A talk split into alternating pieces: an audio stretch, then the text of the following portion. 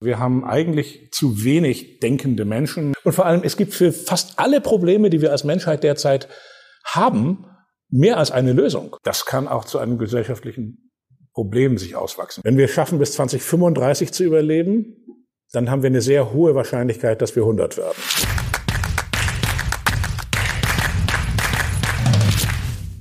Servus Leute und herzlich willkommen in einem brandneuen Video auf meinem Kanal. Mein Name ist Mario Lochner und ich bin heute zurück mit einem sehr, sehr spannenden Gast, auf den ich mich sehr gefreut habe. Er ist einer der führenden Zukunftsforscher weltweit und Gründer der Denkfabrik Future Matters AG. Herzlich willkommen, Lars Thomsen. Vielen Dank. Herr Thomsen, sehr schön, dass Sie auf meinem Kanal zu Gast sind und wir haben einige Themen. Ja. Ihr aktueller Vortrag heißt die Dekade der Disruption, Megatrends und Umbrüche der kommenden 520 Wochen aus Sicht der Zukunftsforschung. Auf welche bevorstehende Veränderung freuen Sie sich denn am meisten?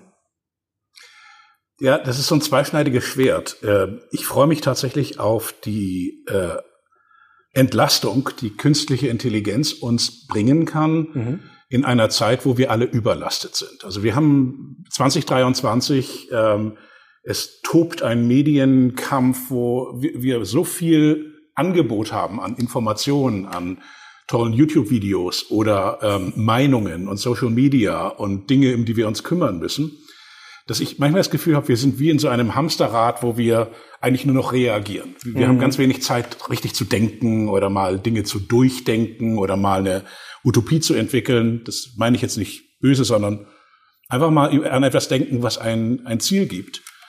Und ich hoffe, dass KI und künstliche Intelligenz uns äh, auf der einen Seite eben äh, hilft, Freiräume zu finden mhm. und auch beim Denken hilft. Und auf der anderen Seite ist es ein bisschen scary, wenn man dann mal weiterdenkt, mit welcher Geschwindigkeit sich das Ganze entwickelt.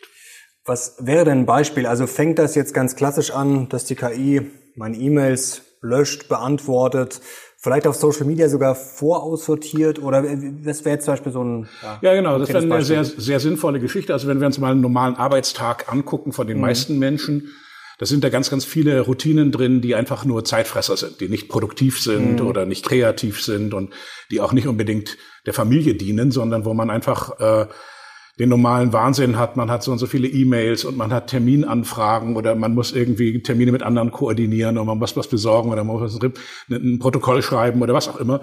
Und ich glaube, wenn wir es schaffen würden, äh, das einer KI zu übergeben und sagen, du warst ja dabei in dem, in dem Meeting, mach mal mhm das Protokoll oder fass mir das zusammen. Mittlerweile kann man eben auch, das ist ganz lustig, dass wir es hier machen, wenn ein Video zu lang ist, sagt man, guck dir das bitte für mich an und sag mir die fünf wichtigsten Themen da drin. Mhm.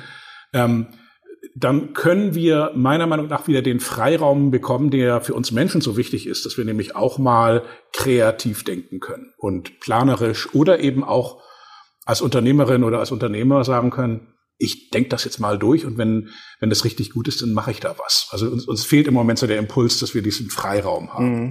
Ja, sprechen Sie, glaube ich, wirklich einen wunden Punkt an. Ich glaube, sehr viele Menschen haben das Gefühl, man ist ständig beschäftigt, aber man kommt trotzdem, ich will nicht sagen zu nichts, aber zu, zu wenig wahrscheinlich. Ja, wir alle haben dieses Hamsterrad und wir mhm. haben so viele verschiedene Kanäle. Also ich merke sogar, ich mit einigen kommuniziere ich über WhatsApp, andere auf irgendwelchen anderen sozialen Medien. Meine Assistentin, die guckt zum Beispiel meine E-Mails an. Aber wenn ich auf WhatsApp jemanden sage, ja, das machen wir, und vergesse ihr das jetzt noch zu sagen, sie kann das ja nicht sehen. Vorher war es mit E-Mail relativ klar. Wenn ich jemandem gesagt habe, ja, ich komme, dann hat sie das für mich in den Kalender eingetragen. Und eigentlich ist das, was meine Assistentin bislang gemacht hat, brauchen wir eigentlich recht, eigentlich in uns drin oder an uns dran, dass irgendjemand sagt, okay, ja, und ich kann das auch organisieren und für den Termin habe ich dir rausgesucht, da kannst du auch ganz gut mit der Bahn hinfahren oder solchen Sachen. Mhm. Also eine Entlastung, einfach ein, äh, die produktiveren Dinge im Leben oder die, die schönen Dinge im Leben zu machen. Da haben Sie gerade was Spannendes angesprochen, haben Sie mich gerade auf eine Idee gebracht. Ähm, man hat so viele Apps und man kommuniziert mit dem einen hier, mit dem anderen da.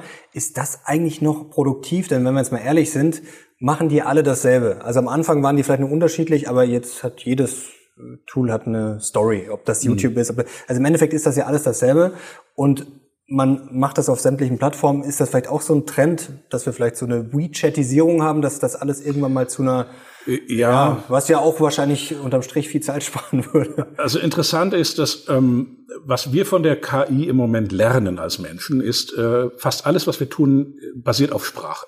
Also mhm. wir machen hier ein Interview, zwar ist Video mit dabei, aber das kann man auch kann man auch hören. Über einen reinen äh, Kanal hören. Und äh, fast alles in unserer Welt ist sprachbasiert. Unsere Kultur, unsere Gesetze, unsere äh, Art und Weise, wie wir, wie wir äh, auf neue Ideen kommen, wie wir Menschen überzeugen von, von mhm. etwas oder ähm, begeistern von einer neuen Idee und dann investiert man gemeinsam und feiert gemeinsam oder man plant eine Party. Das ist alles Sprache.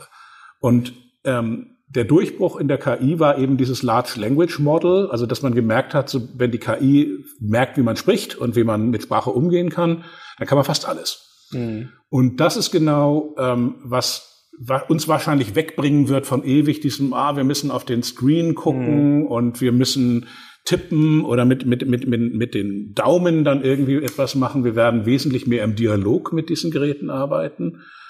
Microsoft ähm, hat jetzt angekündigt, diesen Co-Pilot, dass man also ähm, egal ob man Word oder Excel oder PowerPoint nimmt, einfach mit dem, also als, als ob man einen Experten gegenüber hätte mhm. und sagt einfach, komm, wir machen eine PowerPoint-Folie, nee, machen wir einen schwarzen Hintergrund und jetzt hätte ich gerne da eine Grafik und das Bild und einen schönen Text und machen ein einleitendes Zitat. Und das macht jemand, also das macht nicht ein Mensch, sondern das macht die Maschine für uns. Und darum wird alles wesentlich stärker dialogbasiert. Und wenn man Dialoge mit etwas anfängt, mit Menschen, dann entwickelt sich auch eine Beziehung. Also mhm. es, es, es formt sich etwas, wo man weiß, worauf reagiert der Mensch, auf welche Themen springt er an, wo, wo kann man reingehen. Also wir kommen, glaube ich, weg von dieser von dieser digitalen Screen Time oder, mhm. oder dem Tippen auf, auf irgendwelchen Keyboards, ähm, das ja letztendlich eine unheimlich langsame Bitrate ist. Also wenn man einmal überlegt, was wir jetzt schon in ein paar Minuten besprochen haben, wenn ich das versucht hätte zu tippen oder ja, das in eine Präsentation zu tun, nicht gut. Das würde schon relativ lang dauern. ähm, springen wir mal 520 Wochen, so circa zehn Jahre voraus. Wie sieht denn dann so ein klassischer Tag aus? Vielleicht auch mal ein bisschen träumen. Also klar, die E-Mails, die schreiben wir dann wahrscheinlich im Zweifel nicht mehr selber. Aber wenn ich jetzt morgens aufstehe, haben Sie da eine Vision? Haben Sie da, wo Sie sagen, okay, das wird vielleicht ganz anders sein als heute. Kommt da, sag ich mal, der Roboter schon angefahren, legt mir die richtigen Pillen hin, die ich bekomme, die, richtigen Nahrungsergänzungsmittel? Naja, je nachdem, in welchem Zustand seines Lebens man ist. Also ich meine, ähm, wenn man jetzt pflegebedürftig ist, dann ähm, hat man wahrscheinlich ähm, schon die Wahl, auch in den eigenen vier Wänden gepflegt zu werden mit einem Roboter. Ich schätze mhm. sogar, dass die Krankenkasse den bezahlen würde, weil es ist viel billiger, mhm äh, das zu machen, als in einem Pflegeheim versorgt zu werden. Und für viele Menschen ist das eine Alternative. Also ja, ja, und dieser Roboter, der wird dann gucken, dass man die richtigen Pillen nimmt und, und auch nicht zu viele oder zu wenig davon und kann vielleicht auch so etwas machen wie eben einem Wasser oder Tee oder äh, Nahrung bringen oder Dinge besorgen oder die Körperreinigung und, und, und Pflege machen.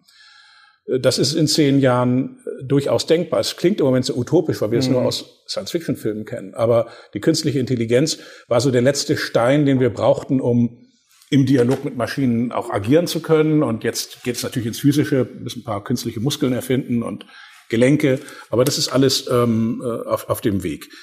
Ähm, für diejenigen, die vielleicht noch am Arbeiten sind, ich hoffe sehr, dass wir in diesen nächsten zehn Jahren äh, einen Weg finden, dass wir zwar alle noch eine erfüllte Arbeit haben. Also dass wir nicht immer nur zugucken, aha, also, da habe ich früher gearbeitet und jetzt ist das ein Computerzentrum, sondern dass ähm, wir die Freiräume kriegen, unsere eigenen ähm, äh, Talente, Neigungen, die Dinge, die wir gut können, auszuarbeiten und einfach produktiver werden. Ich hatte das im Vortrag mit einem Bild verglichen. Das ist wie wenn man vorher ein Fahrrad hatte und hatte jetzt ein E-Bike. Also man kommt einfach weiter mit weniger Aufwand. Mhm. Und eigentlich ist es ja das, was wir Menschen wollen. Also das heißt, Arbeit kann entspannter sein, kann erfüllender sein, kann auch sein, dass wir vielleicht in weniger Stunden durch sind und dann sagen, ich treffe mich mit jemandem, den ich interessant finde für den Nachmittag und, und, und, und bespreche mit dem eine neue Idee oder gründe mit dem eine Firma oder was auch immer. Und ähm, ich glaube, dass das ähm, schon ein sehr lebenswertes Leben ist. Nicht total technologisiert, auch kein, kein, keine Dystopia, wie wir das aus einigen äh, Science-Fiction-Filmen kennen. Ja, und in der Mobilität, ich meine, wir, wir, wir sind heute schon so weit, 23, dass wir autonome Fahrzeuge in San Francisco und Phoenix, Arizona mhm. im Regelbetrieb fahren haben. Also selbst die Leute, die nicht mehr fahren können oder keinen Führerschein haben oder vielleicht gerade ein Glas Wein an dem Nachmittag zu viel getrunken haben, äh, es wird eigentlich einfacher. Das wäre schön. Also eigentlich hilft uns die Technik ein bisschen dabei, diesen Technikwahnsinn vielleicht ein bisschen zurückzudrängen und wieder mehr zu leben. Also das ist eigentlich. Äh ja, also wenn ich doch die Zeit habe, kann ich das gerne ausführen, weil wir waren bislang mhm, gerne. Äh, hatten wir wir hatten die Digitalisierung und wir hatten Computer, aber die Computer waren eigentlich nur Interfaces zwischen Menschen und wir mussten lernen, wie wir mit diesen Interfaces umgehen. Also mhm. wie wir eine E-Mail senden und wie wir äh, eine PowerPoint-Präsentation machen oder irgendetwas. Und diese Computer hatten keine eigene Intelligenz, die haben nicht gelernt. Mhm. Ein Mensch, der mit uns Zeit verbringt oder mit uns gemeinsam arbeitet, wird über die Zeit Muster erkennen. Aha, mhm. das kann ich dir abnehmen und übrigens, ich sehe, du tust dich damit schwer, mhm. das kann ich ganz einfach, weil ich kann das. Und so läuft eine arbeitsteilige Gesellschaft, war bislang irgendwie immer so zwischen talentierten Menschen. Und jetzt kommt eben die KI rein und ähm, ich nenne eben AI nicht unbedingt nur Artificial Intelligence, sondern auch gerne Ambient Intelligence oder Augmented Intelligence, also uns umgebende Intelligenz. Ist immer schön mit intelligenten Dingen oder Wesen zusammen zu sein oder eben die Defizite, die man selber hat oder wo man langsam oder ineffizient ist, auszugleichen mit einer, mit einer Maschine. Und das ist der Unterschied zwischen einer dummen und einer schlauen Maschine. Mhm. Was ist denn aus Ihrer Sicht momentan, wenn wir jetzt mal 15, 20 Jahre, wie auch immer in die Zukunft schauen, was ist unterschätzt und was ist vielleicht auch komplett überschätzt? Ja, also es ist immer schwierig, ähm, also oder, nee, ich muss so eigentlich sagen, die ähm, zehn Jahre, das ist so dieser Betrachtungszeitraum, den wir machen. Mhm. Äh, Technologie kommt nie an einem Tag, sondern es sind immer solche äh, Stufen, die eine Technologie macht. Das ist also ein Phasenmodell. Mhm. Und ähm, selbst ich merke manchmal, dass ich überschätze, dass, dass es doch ein bisschen länger dauert, als man sich das eigentlich wünscht. Es ist immer so dieses, aber es gibt auf der anderen Seite Dinge, die man unterschätzt, äh, weil man sie sich nicht vorstellen kann. Es gibt ja diesen Black Swan, den man erst dann mhm. begreift, wenn man ihn tatsächlich sieht.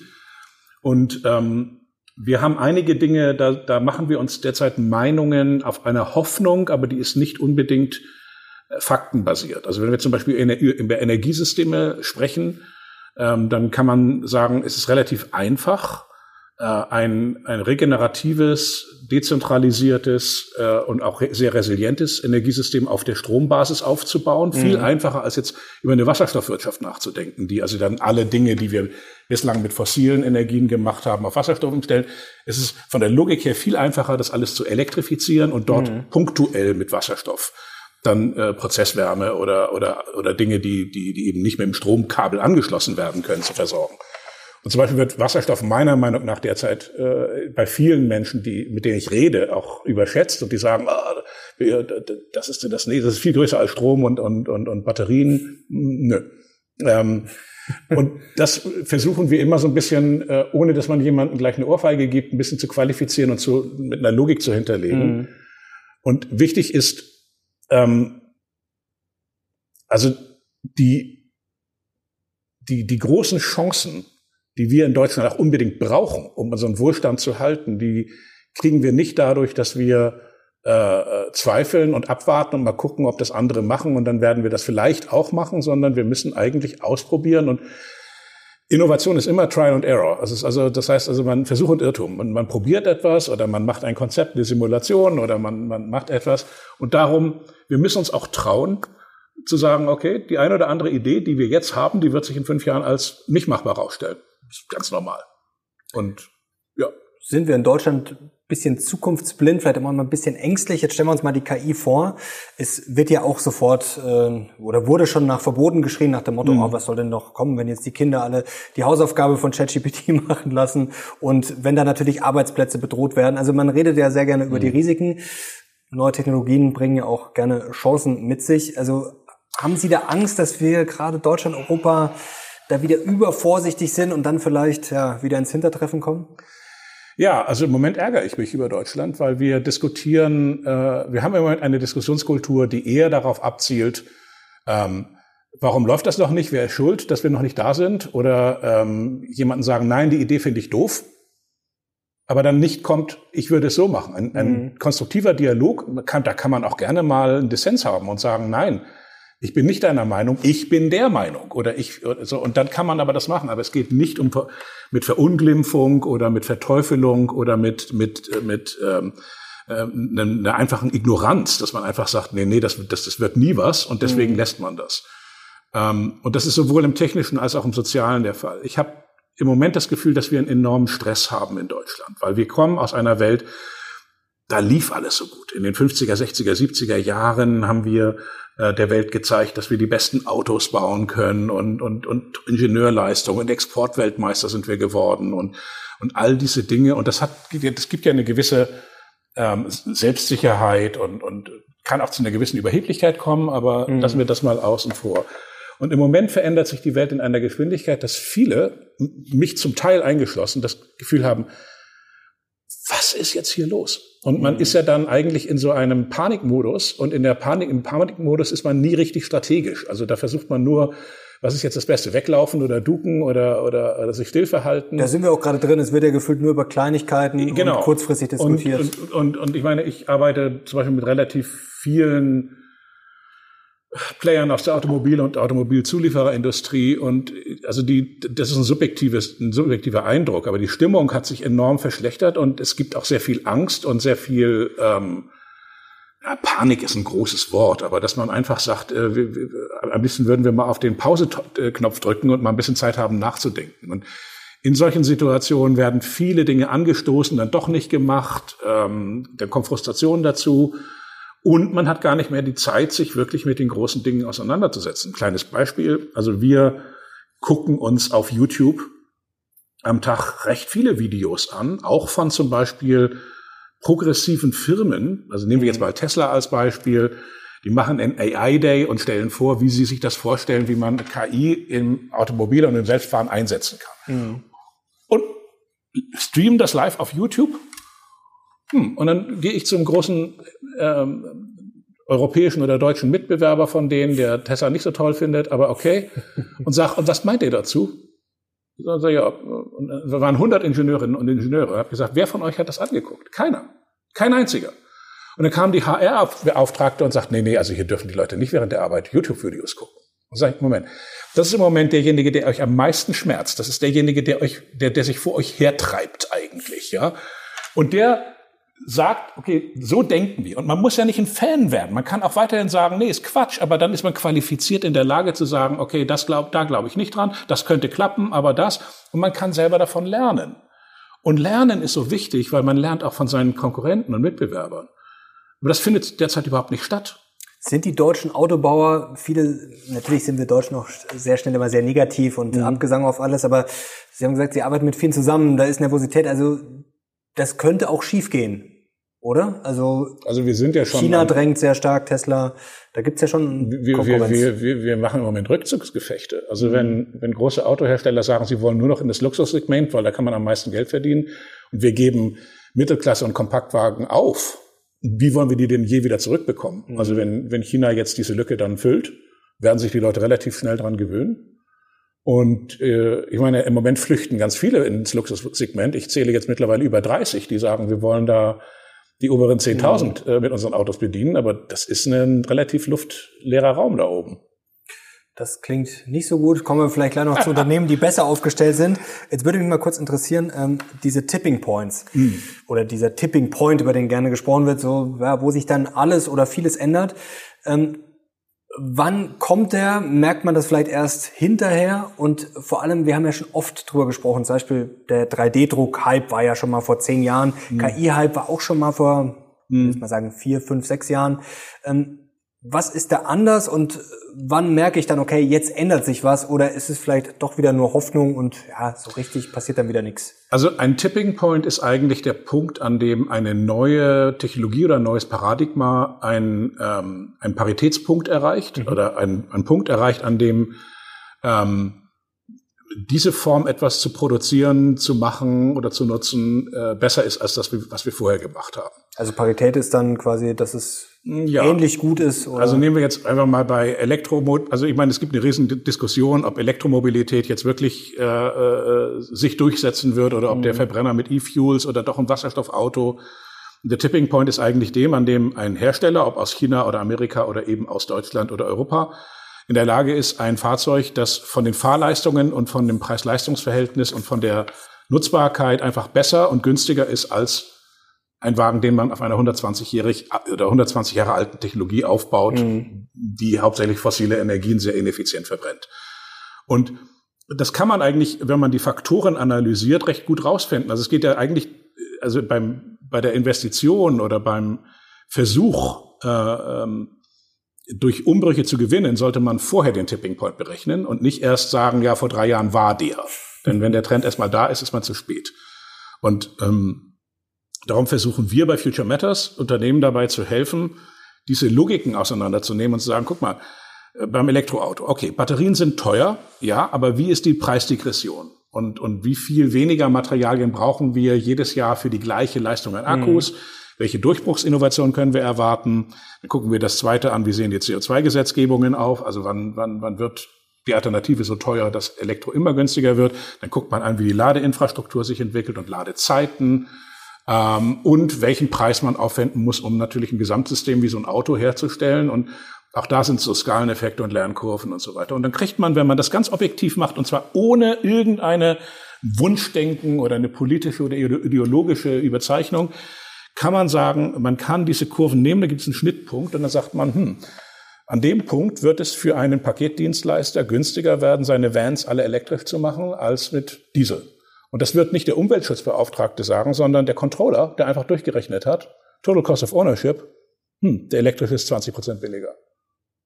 Und da wird niemand dagegen sein und sagen, nee, äh, nee, wir wollen trotzdem 20 Prozent mehr für den Dieselvan ausgeben. Ja, und solche Tipping Points, ich meine, der ist zum Beispiel 2025 erreicht, das sind noch ja, 100 Wochen. Für E-Mobilität jetzt? Also zum Beispiel so. im Segment für Vans, mhm. also für, für, für elektrische Transporter.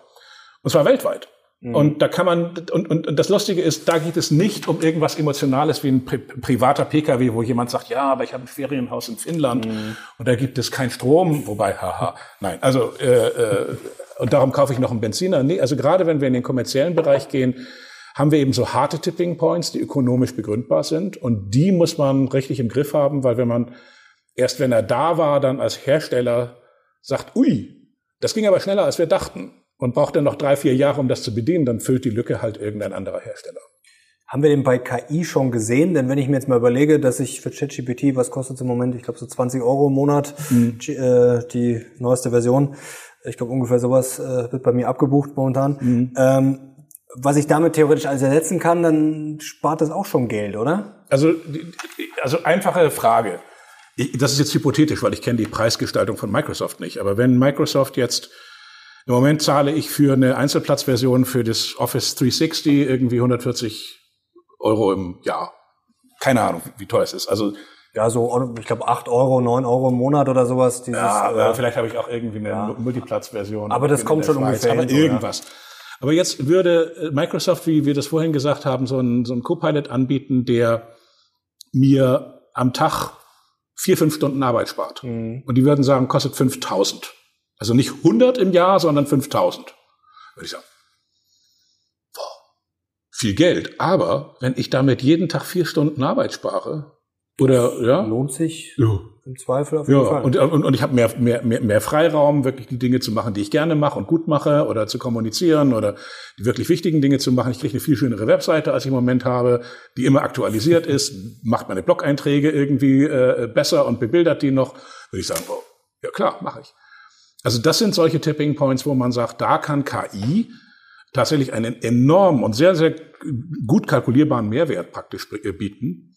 Ähm, und the race is on. Also ich glaube, dass das nicht nur Microsoft umtreibt, sondern das, das, das gleiche will. Frage von Monaten, vielleicht ein, zwei, drei Jahre. Also es wird davon gesprochen, dass es dieses Jahr noch zur Verfügung mhm. steht. Und dieses Jahr hat noch ungefähr 26 Wochen. Mhm. Ja, ein bisschen mehr. Ich bin auf jeden Fall gespannt. Ganz kurz mal zu Ihrer Arbeit. Also jetzt haben wir vorher schon gelernt, Sie gucken sich auch YouTube-Videos an, aber das wird wahrscheinlich nicht das Einzige sein. Wie arbeitet ein Zukunftsforscher? Wälzen also, Sie jeden Tag tausende Seiten Studien? Ja, also das, also wir, wir nennen das qualitative Forschung, weil ähm, wir, äh, wir werden inspiriert von den Menschen und den Unternehmen, die an, der, an, an Zukunftsdingen arbeiten. Mhm. Und die beobachten wir es gibt einige Medien, die sind dafür ganz gut geeignet, die äh, relativ Deep Tech sind, also die tatsächlich, äh, das ist jetzt also jetzt nicht ein normales Wirtschaftsmagazin, sondern das sind dann irgendwie so äh, tatsächlich Deep Tech Magazine, die schauen wir schon durch und wir sehen dann menschliche Mustererkennung. Da gibt es eine Firma, die kommt immer wieder oder mhm. es gibt einen Trend, den man in einer Technologieentwicklung sieht, der, der geht exponentiell oder, oder eben deutlich schneller als linear. Ähm, wir lesen, wir sind also wir sind eine kleine Gruppe von ungefähr zehn äh, Zukunftsforschern, die äh, alle technisch soweit in der Lage sind, auch Patentschriften zu lesen oder eben auch mal eine Präsentation so zu verstehen, dass man die richtigen Fragen stellen kann. Ja, und das Schöne an dem Beruf ist, äh, wenn jetzt nicht gerade Corona ist, dann sind wir 30 Prozent unserer Zeit einfach unterwegs und sprechen mit den Leuten, mhm. die an der Zukunft arbeiten. Und interessanterweise sind die immer ganz happy, wenn wir vorbeikommen. Also ich hatte immer gedacht, dass Leute, die an der Zukunft arbeiten, dann will die jemand ausfragen, sagen, hey, nee, nee, nee, nee, nee, ne, werde ich dir garantiert nicht erzählen. Aber die meisten Leute, die wollen wirklich gerne darüber reden, was sie tun oder über ihre Vision. Und wir haben eine klare Ethik. Wir sagen, wir werden nichts verraten, was confidential ist. Aber wir reden meistens über die nächsten zehn Jahre. Was kann da passieren? Mhm. Das sind Theorien, das sind Hypothesen, das sind, ähm, das sind Dynamikanalysen. Und ähm, da kriegt man eine ganze Menge mit. Und ich sag mal, egal in welchem Feld, also wenn man im Bereich der Batterieforschung mit den 30 wichtigsten Batterienforschern spricht, dann hat man wesentlich mehr Möglichkeit, das einzuschätzen, wohin mhm. wir kommen und welche Materialien knapp werden könnten oder eben nicht knapp werden könnten, wie die Preise sich entwickeln, welche Umweltimpacts das haben und wo wir tatsächlich dann auch in dem, in, in dem Gesamtpreis oder in den Systemen hinkommen, als wenn man einfach nur, ja, ähm, die, die Massenmedien liest. Lagen Sie schon mal mit irgendwas richtig daneben, wo Sie sich mal dran erinnern, wo Sie gesagt haben, hm, da, da hätte ich eigentlich gedacht, das wird was oder das wird vielleicht nix? Mhm. Gibt es da irgendwas, wo Sie sagen, da lag ich als Zukunftsforscher mal daneben? Immer wieder. Also ich sag mal, äh, wir, wir sind eigentlich in der Gruppe ganz stolz darauf, dass wir so ungefähr 80 Prozent richtig kriegen. Mhm. Das ist ja schon was, nicht schlecht. Was wir eigentlich sagen, und das, das andere, das wird man auch nie voll eliminieren können. Also mhm. es wäre schön, wenn man hundertprozentig genau wäre. Aber wenn man, wenn man bei 80 Prozent seines Portfolios gut liegt, dann hat man ein gutes Portfolio, äh, wenn, wenn es einigermaßen gewichtet ist. Äh, und beim, bei der Zukunftsforschung gibt es immer wieder Dinge, die, die man in seiner Euphorie auch überschätzt oder wo man einen Showstopper nicht sieht, äh, mhm. der da kommt. Es war in der Robotik zum Beispiel so, ich habe vor fünf oder vor zehn Jahren hier schon über Robotik gesprochen, habe gesagt, wir werden Anfang der 2020er Jahre schon humanoide Roboter in verschiedenen Dingen haben. Ich hatte unterschätzt, dass ähm, ja, ähm, bis vor kurzem eigentlich gar nicht genügend äh, KI oder, oder Systeme da waren, die eine, eine Umfelderkennung und eine Interpretation der verschiedenen Objekte in einem Raum notwendig sind. Ähm, aber und ich meine, Wasserstoff zum Beispiel, ich war ein großer Fan in den, in den 90er Jahren, äh, also noch am Ende des Studiums habe ich gedacht, die Wasserstoffwirtschaft, das wird alles ablösen mhm. und habe mir dann die Energiewandlung etwas genauer angeguckt. Jetzt klingen Sie nicht ganz, nicht mehr ganz so begeistert. Naja, Skeptisch. Wasserstoff hat schon einen Platz, aber eben nicht als Universal mhm. äh, Energieträger. Dafür gibt es einfach effizientere. Sie haben gerade von Showstoppern gesprochen. Ähm, was sind denn so Bottlenecks für die Zukunft? Also jetzt momentan bei uns in Deutschland würden wir jetzt sagen Energie, aber das ist ja, äh, wollen wir vielleicht auch noch gleich ganz mhm. kurz drüber sprechen. Ähm, denn der Rest der Welt hat da nicht so die großen Probleme. Rohstoffe, mhm. was ist es? Personal, aber ja, das ist eine, eine große Gemengelage. Also wir haben ja nicht zu wenig Energie insgesamt. Also es klingt jetzt mhm. im Moment so komisch, aber ich mach mal, ja, es gibt eine relativ einfache Berechnung. Wir bräuchten, um in Deutschland alle Energie, also eine, eine, eine, eine ähm, Gesamtrechnung der Energie, ähm, die wir in Deutschland brauchen, inklusive die, das, was die Industrie braucht, der Verkehr braucht und die Stromerzeugung braucht, würden, wenn wir das nur mit Solar machen würden und entsprechende Speicher noch dazu nehmen, ungefähr 2,1 Prozent der Landfläche brauchen. Ähm, und Leute sagen, oh, 2,1 Prozent, wie viel ist denn das? Ja, es ist ziemlich genauso viel wie unser Fernstraßennetz im Moment an Landfläche, äh, an, an, mhm. also Straßen und Fernstraßen und Autobahnen. Also wenn wir die praktisch überdeckeln würden und ich wollte sagen, einfach über drüber, ja. dann äh, hätten wir in der Summe so viel Energie erzeugt, wie wir brauchen. Dann ist nur noch eine Frage, wie machen wir das in der Dunkelflaute? Also mhm. wie machen wir das in dem Winter, wenn wir nicht so viel äh, Sonne haben? Da kommt dann Wasserstoff dann wieder mit rein, als zum Beispiel Speichermöglichkeit. Wir werden mit Batterien reden. Wir werden auch einen Austausch brauchen zwischen sonnenreicheren Ländern. Ähm, aber man kann das eigentlich alles ganz gut regeln. Also wir haben nicht zu wenig Energie. Was wir zu wenig haben, ist ähm, die Demografie macht mir Sorgen. Mhm. Wir, die Babyboomer ähm, zu der ich auch noch gehöre, die werden äh, in den nächsten zehn Jahren fast alle in Rente gehen, es sei denn, wir, äh, wir verlängern die, die, die Arbeitszeit noch einmal. Und wir haben relativ wenig Nachwuchs. Also wir haben mhm. eigentlich zu wenig denkende Menschen und träumende Menschen und Gestalt, Menschen, die gestalten können. Und das ist etwas, was Menschen nach wie vor machen. Äh, das kann KI nicht machen. Ähm, Rohstoffe ich glaube, wir kommen in eine, in eine Zeit, wo wir merken, dass wir diese Verschwendung, die wir in den letzten Jahren gemacht haben, ich meine, fossile Energien, das, wenn man das irgendwann unseren Kindern mal in 30 Jahren erzählt, wir haben für ganz, ganz viele Milliarden Euro jedes Jahr fossile Brennstoffe in Form eines Wegwerfproduktes importiert. Einmal mhm. verbrannt, dann war es weg und dann mussten wir wieder sagen, wir, wir wollen mehr davon. Und das Wegwerfprodukt war, war sogar schädlich für die Umwelt. Und wir haben das Geld exportiert in irgendwelche Schurkenstaaten. Also wir haben genügend Möglichkeiten, Energie, Rohstoffe, aber auch Nahrungsmittel zum Beispiel hier herzustellen, wenn wir es denn wirklich wollen. Und es ist gar nicht so teuer, wie das manche Leute in ihren Horrorszenarien machen. Mhm. Es braucht aber, und das ist unsere größte Knappheit, Innovation und innovative Menschen. Es braucht Startups, es braucht Finanziers, die diese Startups äh, auch äh, mit begleiten, äh, die sie beraten, die sie mitführen. Ähm, und ich bin also am meisten besorgt, dass die knappste Ressource in Deutschland eigentlich Talent und, und die Förderung von, von intelligenten, weitsichtigen und kreativen Menschen ist. Jetzt würde mich ein äh, Thema interessieren, äh, wenn wir mal so an die letzte große Revolution denken, die uns vielleicht alle betroffen hat wahrscheinlich das iPhone, oder? Das Smartphone. Mhm. Ähm, was könnte denn so das nächste Ding werden, vielleicht so ein Gadget, so im Alltag? Ich habe mir neulich gedacht, als man, wenn man im Ausland unterwegs ist, warum laufen wir eigentlich nicht schon längst alle mit dieser Brille rum? Ähm, das gibt's ja eigentlich auch schon seit ein paar Jahren. Ich laufe da rum, krieg da was eingeblendet, Augmented Reality, das ist ja auch eigentlich schon seit Jahren ein Thema. Mhm. Ähm, warum gibt's solche Sachen noch nicht? Ist da einfach die Nachfrage nicht da? Ja, also Google hat es ja mal probiert mit Google Glass, war ein bisschen genau. zu früh, da waren die noch mhm. sehr klobig und ähm, gab dann auch ein Datenschutzproblem und alles Mögliche.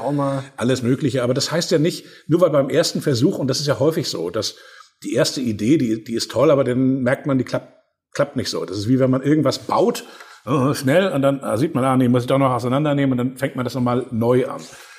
Und Apple hat jetzt ja zum Beispiel gerade eine neue Brille vorgestellt, ähm, um das zu machen. Interessant ist, dass ähm, erste Wissenschaftler sagen, wir dachten immer, dass so eine Computer-Gehirnschnittstelle, so wie wir das von der Matrix mhm. kennen, mit so einem großen Stecker hinten dran, dass wir eine physische Verbindung bräuchten zwischen unseren äh, Synapsen und, und Axiomen im Gehirn und einer Computerwelt. Und wir merken, wahrscheinlich können wir das über Sprache machen, weil eben ähm, Sprache eine recht effiziente Form der Kommunikation ist. Und ja, wir können mittlerweile auch Denkmuster im Gehirn nutzen, um einfach an Kommandos zu denken, um die auszuführen. Also es gibt die ersten Firmen, die mit relativ wenig invasivem Aufwand, also wirklich mhm. Platzieren von ein paar Elektroden, äh, wenn ich daran denke, oh, ist ein bisschen kalt, dann geht die Heizung automatisch auf wärmer. Ähm, es gibt erste, erste Leute, die sagen, man könnte sogar Träume und Gedanken auslesen. Mhm.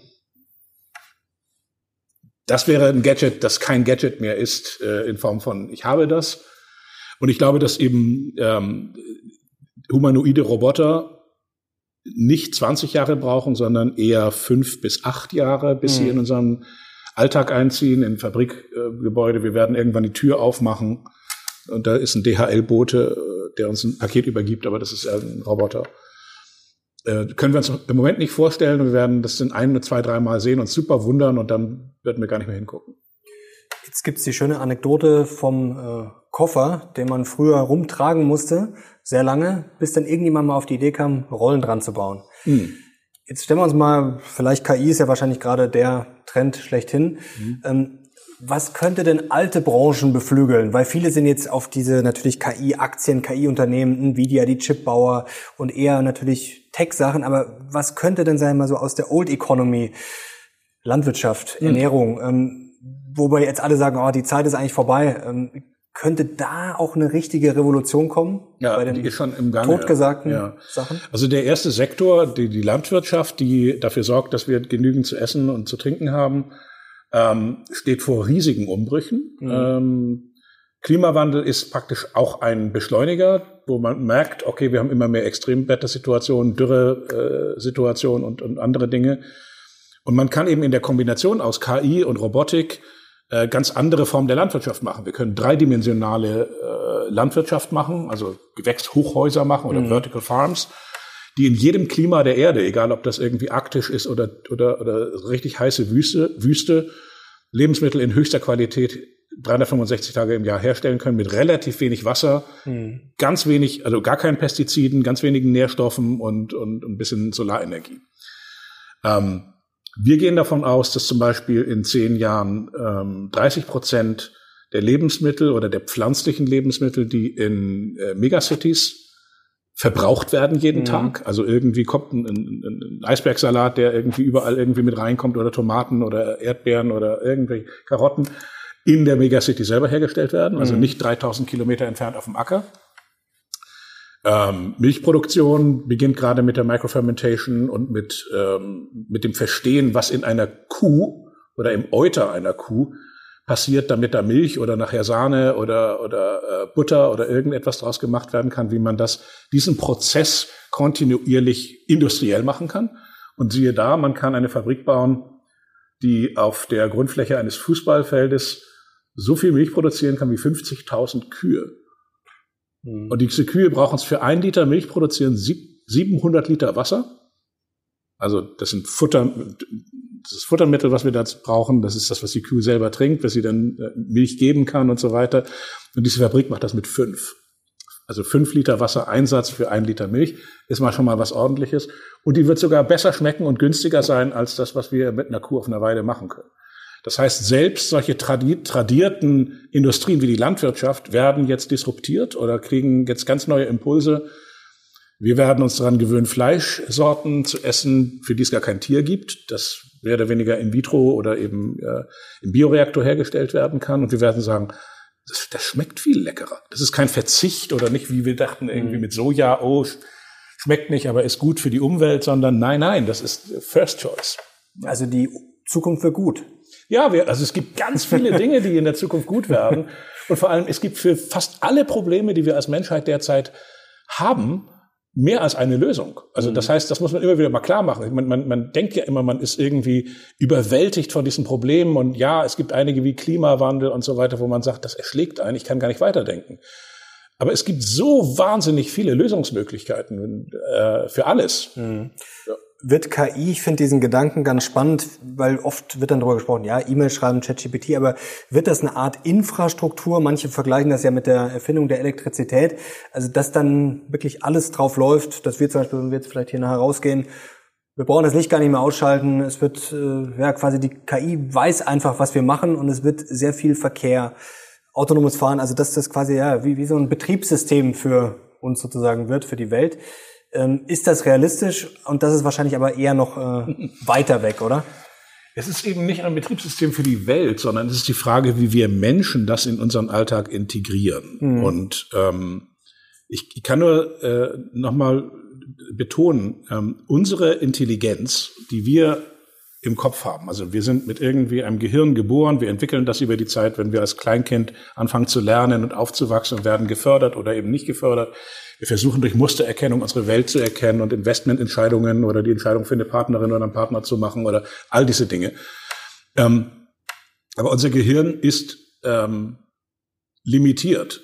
Äh, also ja, wir werden auch irgendwann müde. Und diese neue Technologie, und darum nenne ich das eben ein Supertrend und nicht einfach nur ein Megatrend, also diese künstliche Intelligenz ermöglicht es uns im besten Fall ähm, die Defizite, die wir haben, die Welt zu verstehen, zu überwinden. Mhm.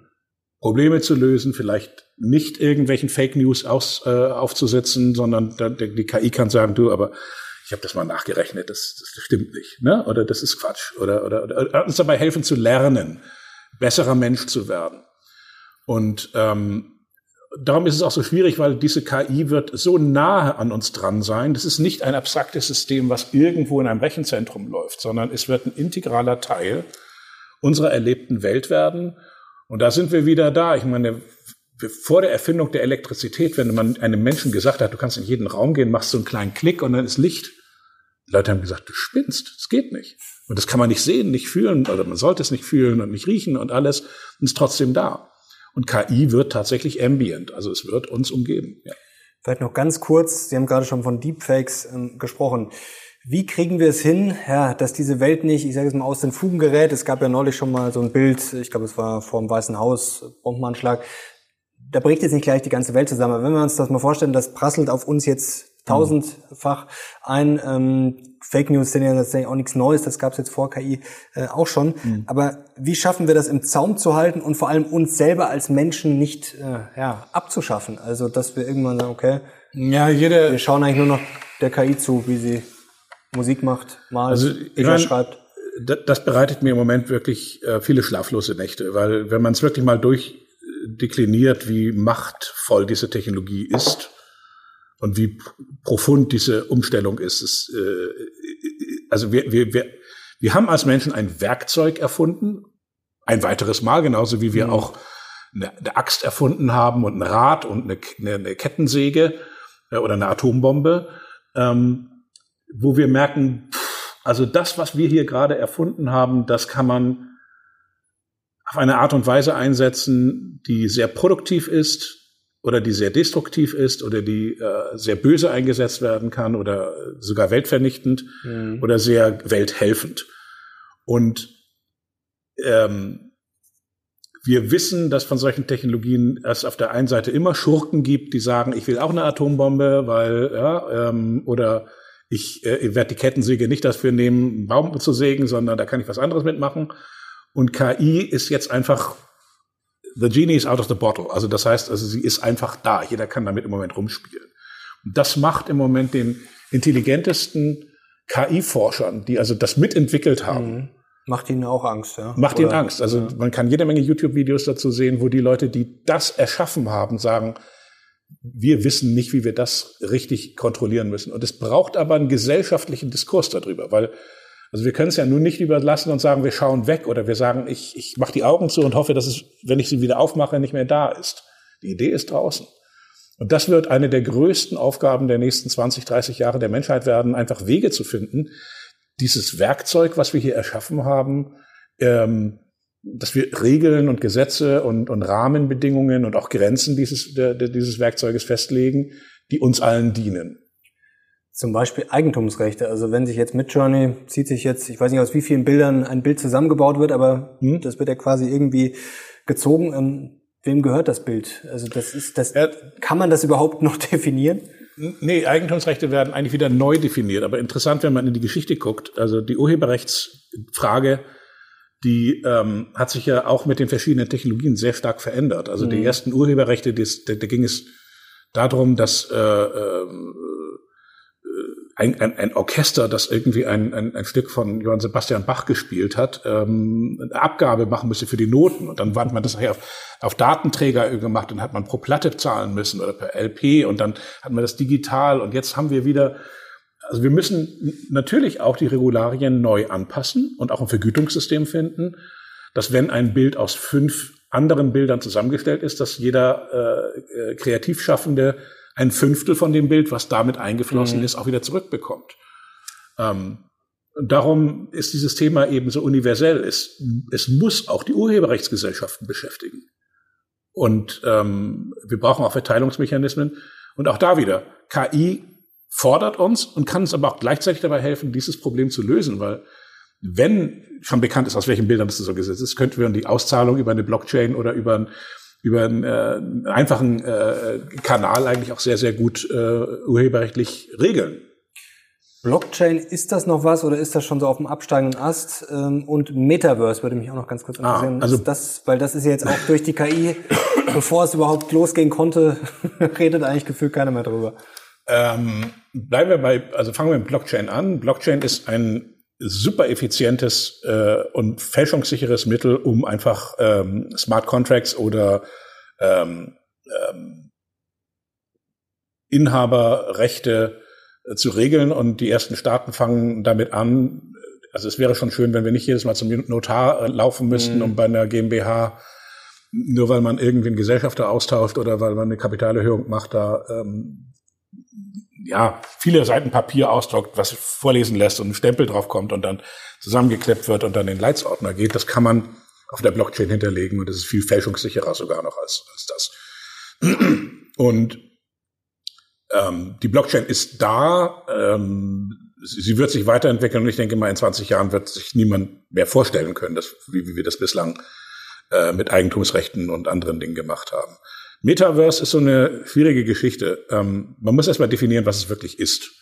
Und ja, wir haben die physische Welt, in der wir uns bewegen, aber wir können uns auch in virtuellen Welten ähm, weiterbilden im besten Fall, also dass wir Dinge lernen oder Erfahrungen machen, die wir in der realen Welt nicht machen können mhm. oder wollen oder dürfen.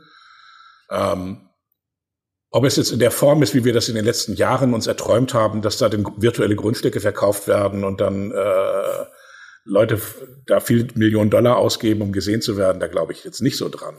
Wir müssen uns aber überlegen, wie wir damit umgehen, dass ein Teil der Menschen einen großen Teil in einer, in der Virtualität verbringen wird zukünftig und nicht mehr in der realen Welt, weil sie einfach viel angenehmer, viel schöner, viel unkomplizierter, viel unterhaltsamer, äh, viel attraktiver wird. Und ähm, das kann auch zu einem gesellschaftlichen Problem sich auswachsen. Wir haben schon ziemlich viel Gaming Addiction und das kann, mhm. wird wohl noch größer werden. Kommen wir zum Schluss. Ganz kurz, Mobilität, können wir uns darauf einigen, E-Mobilität wird sich durchsetzen? Hat sich schon. Also, hat sich oder hat sich schon. Ja, der, der Witz ist, wir, solche Trends, die, die merkt man eigentlich immer viel zu spät, aber wenn man einfach guckt, die Wachstum, also wo wirklich Wachstum stattfindet äh, in, in, in äh, den Kategorien, ist die E-Mobilität und zwar sehr, sehr deutlich. Und wir kommen jetzt eben an diesen Parity Point, dass in jeder Kategorie der Mobilität der, die elektrische Variante die ähm, die bessere, günstigere und, und, und sinnvollere ist. Ja, wenn sich jetzt jemand in zehn Jahren unbedingt einen Verbrenner kaufen möchte und neun Euro für, für einen Liter Synfuel da reinkippt, so be it. Aber, aber ich sag mal, äh, das ist genauso wie wenn jetzt heute Leute noch sagen, ich kaufe mir jetzt noch einen analogen Plattenspieler, weil ich habe noch eine alte Beatles-Platte. Das ist auch fein. Also das, ich hätte zum Beispiel den Verbrenner nie verboten, weil das, also, als hätten wir gesagt, dann müssen wir Plattenspieler verbieten, nur weil die CD gerade gekommen ist. Also Nein, aber E-Mobility ist eigentlich durch. Und wann fahren wir alle autonom durch die Gegend? Ähm ähm, Im besten Fall schon in drei, vier Jahren. Also nicht alle, sondern das werden einige Fahrzeuge können. Also Aber wird man kann das jetzt nicht in den normalen Golf nachrüsten oder mhm. sowas. Also das geht natürlich nicht. Aber wir sehen eben, äh, in China äh, werden äh, mittlerweile über 100.000 Fahrten jeden Monat mit autonomen Shuttles oder Robotaxis gemacht. In mhm. den USA kommen wir jetzt auf 40, 50.000 in der, äh, im Monat. Äh, öffentliche Rides, also nicht mit irgendwelchen Testpersonen und einem großen roten Notausknopf, sondern äh, öffentliche Straßen, normaler Verkehr. Und jetzt ist nur noch eine Frage der Zeit, bis das Geschäftsmodell sich ausrollt, bis die Fahrzeuge dann da sind. Im Moment muss der Regulator, der Gesetzgeber natürlich noch den Rahmen machen, aber von der reinen Technik her ist da kein, äh, keine Hürde mehr, wo wir sagen würden, ähm, das geht nicht. Und wenn der Gesetzgeber nachher sieht, okay, das äh, ein autonomes Shuttle wird dann die Zulassung kriegen, wenn es zehnmal weniger Menschen verletzt oder tötet als äh, normaler Fahrer. Und das ist ethisch sogar sehr äh, sehr positiv. Energiethema noch. Ich habe heute auch mhm. rausgehört, da sind Sie auch eher auf dem Solartrip. Ich habe vor kurzem mit Frank Thien gesprochen, der meinte auch Wind ist vielleicht gerade noch so ein Ding, aber ist Wind vielleicht überschätzt, wenn wir eigentlich, ja, die Sonne haben. Elon Musk hat ja vor kurzem, glaube ich, auch gesagt, dass die Sonne eigentlich reicht, theoretisch. Die Sonne ist ja ein Fusionsreaktor, der ähm, keinen Treibstoff braucht, sondern einfach die nächsten fünf Milliarden Jahre höchstwahrscheinlich dann noch funktioniert. Und da müssen wir also nichts für zahlen. Und die Energielieferung ist, ist, ist frei und, mhm. und, und jeden Tag aufs Neue. Ähm, Jetzt ist nur noch die Frage, wie kriegen wir einen Teil dieser Energie einfach so sinnvoll äh, verteilt, gespeichert und an die Punkte, wo wir die Energie brauchen. Also an der Klimaanlage, an der Heizung, an einem, an einem Auto, an, an einer Maschine, an, an einem Stahlwerk und solche Sachen. Ähm, Photovoltaik ist enorm günstig geworden. Also wir, wir sehen in den sonnenreichen Ländern dieser Erde Preise von ein bis zwei Cent pro Kilowattstunde Vollpreis, also mit Finanzierung mhm. und Abschreibung. Das ist auch eine Frage, wie kriegt man das jetzt transportiert? Nicht? Und ähm, hier ist es ein bisschen teurer, aber wir sehen, dass viele Länder mittlerweile, USA ist auch schon so weit, ein Kohlekraftwerk ein neues, auch wenn das politisch gewollt werden würde, würde kein Investor dafür Geld geben, weil es einfach ökonomisch keinen Sinn macht im Vergleich mhm. zu einer Windanlage oder, oder Solargeschichte. Äh, äh, und insofern, ähm, es läuft alles auf, auf, auf Wind und äh, Solar, ein bisschen Wasserkraft raus. Und letztendlich ist das alles Solarenergie, weil Wind ist auch Solar. Es sind einfach nur verschiedene Erwärmungen von Erdmassen, mhm. wo dann Wind den Ausgleich bildet.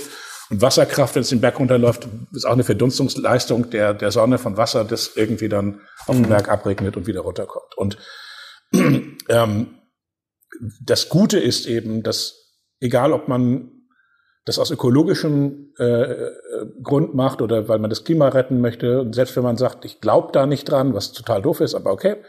Also ich mache es auch aus ökonomischen Gründen, weil ich damit Geld verdienen kann. Es soll mir auch recht sein. Und ähm, das meiste Geld verdient man derzeit in den Erneuerbaren. Also wir brauchen keine Fusionsreaktoren äh, oder ja, so die ganz werden, großen. Na, wir werden weiter daran forschen. Ein Fusionsreaktor, wenn er, wenn er nachher wirklich stabil läuft, ist natürlich ein Traum. Nicht? Also kann man Großstadt mit wahrscheinlich fünf Kilogramm ähm, äh, fünf Kilogramm Brennstoff ja, im äh, Heliumatom äh, versorgen. Aber ähm, es würde auch ohne gehen. Ja, wir, wir, also wir werden also es klingt immer so schwierig, weil, weil es ist natürlich ein sehr komplexes System, weil man muss mit, mit Terawattstunden und Gigawatt Erzeugung, aber wir kommen so schnell voran. Wir haben alleine in Deutschland in den letzten drei Jahren 20 Gigawatt neue PV-Leistung installiert. Also wenn man die Autobahn längs fährt, da sieht man relativ viele Freiflächen, Photovoltaikanlagen. Mhm. Ähm, plus ein paar, die wir auf den Industrieanlagen und Häusern gebaut haben, sind 20 Gigawatt Peak. Das heißt, wenn an einem Tag wie heute die Sonne scheint in Deutschland, haben wir die Leistung zum Peak-Zeitpunkt von 20 Atomkraftwerken. Das haben wir gerade mal in den letzten drei Jahren einfach zugebaut. Hat mhm. keiner gemerkt. Ja, die Sonne scheint nicht nachts und wir haben eine Dunkelflaute. Aber wir sind auf dem Pfad, dass wir auf ungefähr 300 bis 400 Gigawatt erneuerbare Energien äh, im Peak kommen. Also an einem sonnigen, windigen Tag haben wir dann fünfmal mehr Energie, als wir in der Spitzenlast brauchen. Darum werden die Energienetze, und darum ist das Netzthema so wichtig, wie so ein, ähm, ich, nenne das immer ein Atmen des Energiesystems werden. Die werden, wenn viel Energie ist, das einatmen mhm. und dann, wenn wenig Energie ist, ausatmen und dafür brauchen wir halt jeden vernünftig regelbaren Speicher. Und das kann auch, das muss nicht immer eine Batterie sein, das kann auch der Warmwasserboiler sein, der dann anstatt in der Nacht das Warmwasser macht, das am Tag macht, wenn gerade zu viel ist. Es kann auch das Elektroauto sein, was gerade auf dem Firmenparkplatz steht und sagt, ich lade jetzt auf und doch nicht heute Abend um 20 Uhr. Ähm, das kann äh, äh, Wasserstoffproduktion sein, die wir dann äh, den Überschuss verwenden. Das können thermische Speicher sein, wo wir die Wärme des Sommers mit in den Winter nehmen und andersrum. Äh, super viel zu er, äh, erzeugen, aber von einem systemischen Standpunkt her spricht nichts dagegen, dass wir nicht das Energiesystem mit sehr wenig Kosten, wirklich sehr wenig Kosten, ähm, auf äh, regenerative Energien umrüsten können. Und das ist viel, viel, viel, viel, viel, viel, viel, viel weniger, als wir an Folgekosten hätten, wenn wir noch 20 Jahre weiter äh, so wirtschaften, wie wir derzeit wirtschaften. Das ist doch mal ein positiver Ausblick. Jetzt habe ich noch eine letzte Frage, eine kleine Utopie sozusagen. Mhm. Ähm, oder haben Sie eine Utopie? Viele haben ja, oder was heißt viele, vielleicht eher besser gesagt wenige, sogar die Utopie von der Langlebigkeit, Unsterblichkeit. Mhm. Haben Sie so eine Utopie, wo Sie sagen, ja, das klingt heute noch verrückt, aber das könnte vielleicht also in die 50 Jahren ja, dann muss man mal fragen, also Langlebigkeit, unendlich leben ist natürlich schwierig, aber ich hab, hatte im Vortrag kurz gesagt, also wenn, wenn wir schaffen, bis 2035 zu überleben, dann haben wir eine sehr hohe Wahrscheinlichkeit, dass wir 100 werden. Mhm. Und das liegt daran, dass wir in den nächsten zehn Jahren auf, dem, auf der, also auch mit Hilfe der KI, äh, medizinische Fortschritte machen bei der Bekämpfung der größten Todesbringer. Also viele Krebsarten, ähm, Alzheimer, ähm, vaskul vaskuläre äh, Geschichten, äh, Schlaganfall und, und, und Arterienverkalkung und diese Sachen. Und die werden wir in den nächsten äh, zehn Jahren mithilfe von allen möglichen tollen Technologien sehr stark eliminieren können. Also das heißt, die gute Nachricht, und das ist eben something to look forward for, also das heißt, wenn man sich wirklich mal sagt, die Zukunft ist auch gut, wenn man die nächsten zehn Jahre überlebt, dann hat man eine sehr hohe Chance, 100 und älter zu werden. Ob wir 200 werden, das weiß ich noch nicht. Und ob das überhaupt erstrebenswert ist, weiß ich auch nicht. Also ich sage mal, eine Endlichkeit von Dingen, das kennt jeder von uns. Ähm, eine Party macht nur Spaß, weil man weiß, sie ist auch irgendwann zu Ende. Und dann genießt man die Zeit, wo, wo es wirklich richtig gut läuft. Ich glaube, der Körper ist ja so ausgelegt auf 120, 130 oder so. Ja, da gibt es verschiedene An Ansichten, aber ähm, 200 wird auf jeden Fall schwierig. also ich persönlich bin der Meinung, wenn man äh, wenn man sich seiner Sterblichkeit bewusst ist, dann hat man ein wesentlich erfüllteres Leben als ein Highlander, der äh, sagt, ich äh, werde immer wieder kommen. Dann kann man auch mal zwei oder drei Leben aussetzen und sagen, ist ja eh egal. Das ist doch ein schönes Schlusswort. Herr Thomsen, das war heute ein sehr, sehr spannender Einblick. Viele Einblicke und auch optimistisch. Also ich glaube, ich kann zusammenfassen, Investoren können, ja, sich auf die Chancen freuen der nächsten 10, 20 Jahre. Ja, Sie können sich nicht nur darauf freuen, Sie sollten auch ähm, aus reinem Eigennutz ähm, sich die Zeit freischaufeln, einfach diese Dinge zu erkunden, zu verstehen und eben Utopien bedeutet, dass man seinem Kopf die Freiheit lässt, einfach mal zu sagen, okay, es gibt es noch nicht, aber ich tu mal so im Kopf, dass ich mir vorstelle, wenn es das gäbe, wäre das gut? Würde ich, also würden das Menschen gerne haben wollen? Mhm. Und wenn die Antwort ja ist, dann kann man losgehen und die Augen wieder aufmachen und sagen, jetzt gucke ich mal, ob ich nicht daran mich beteilige. Herr Thomsen, Herzlichen Dank. Das hat wirklich großen Spaß gemacht und ich hoffe, euch auch. Ich hoffe, wir kriegen einen Daumen nach oben und ich bin sehr, sehr gespannt auf die Kommentare. Also ich glaube, Diskussionsstoff haben wir genug geliefert und wenn ihr Herrn Thomsen wieder sehen wollt in einem weiteren Gespräch, dann schreibt es auch gerne in die Kommentare. Herzlichen Dank Ihnen, herzlichen Dank euch und Kanal natürlich unbedingt abonnieren, um nichts mehr zu verpassen. Wir sind jetzt raus. Bis zum nächsten Mal. Ciao.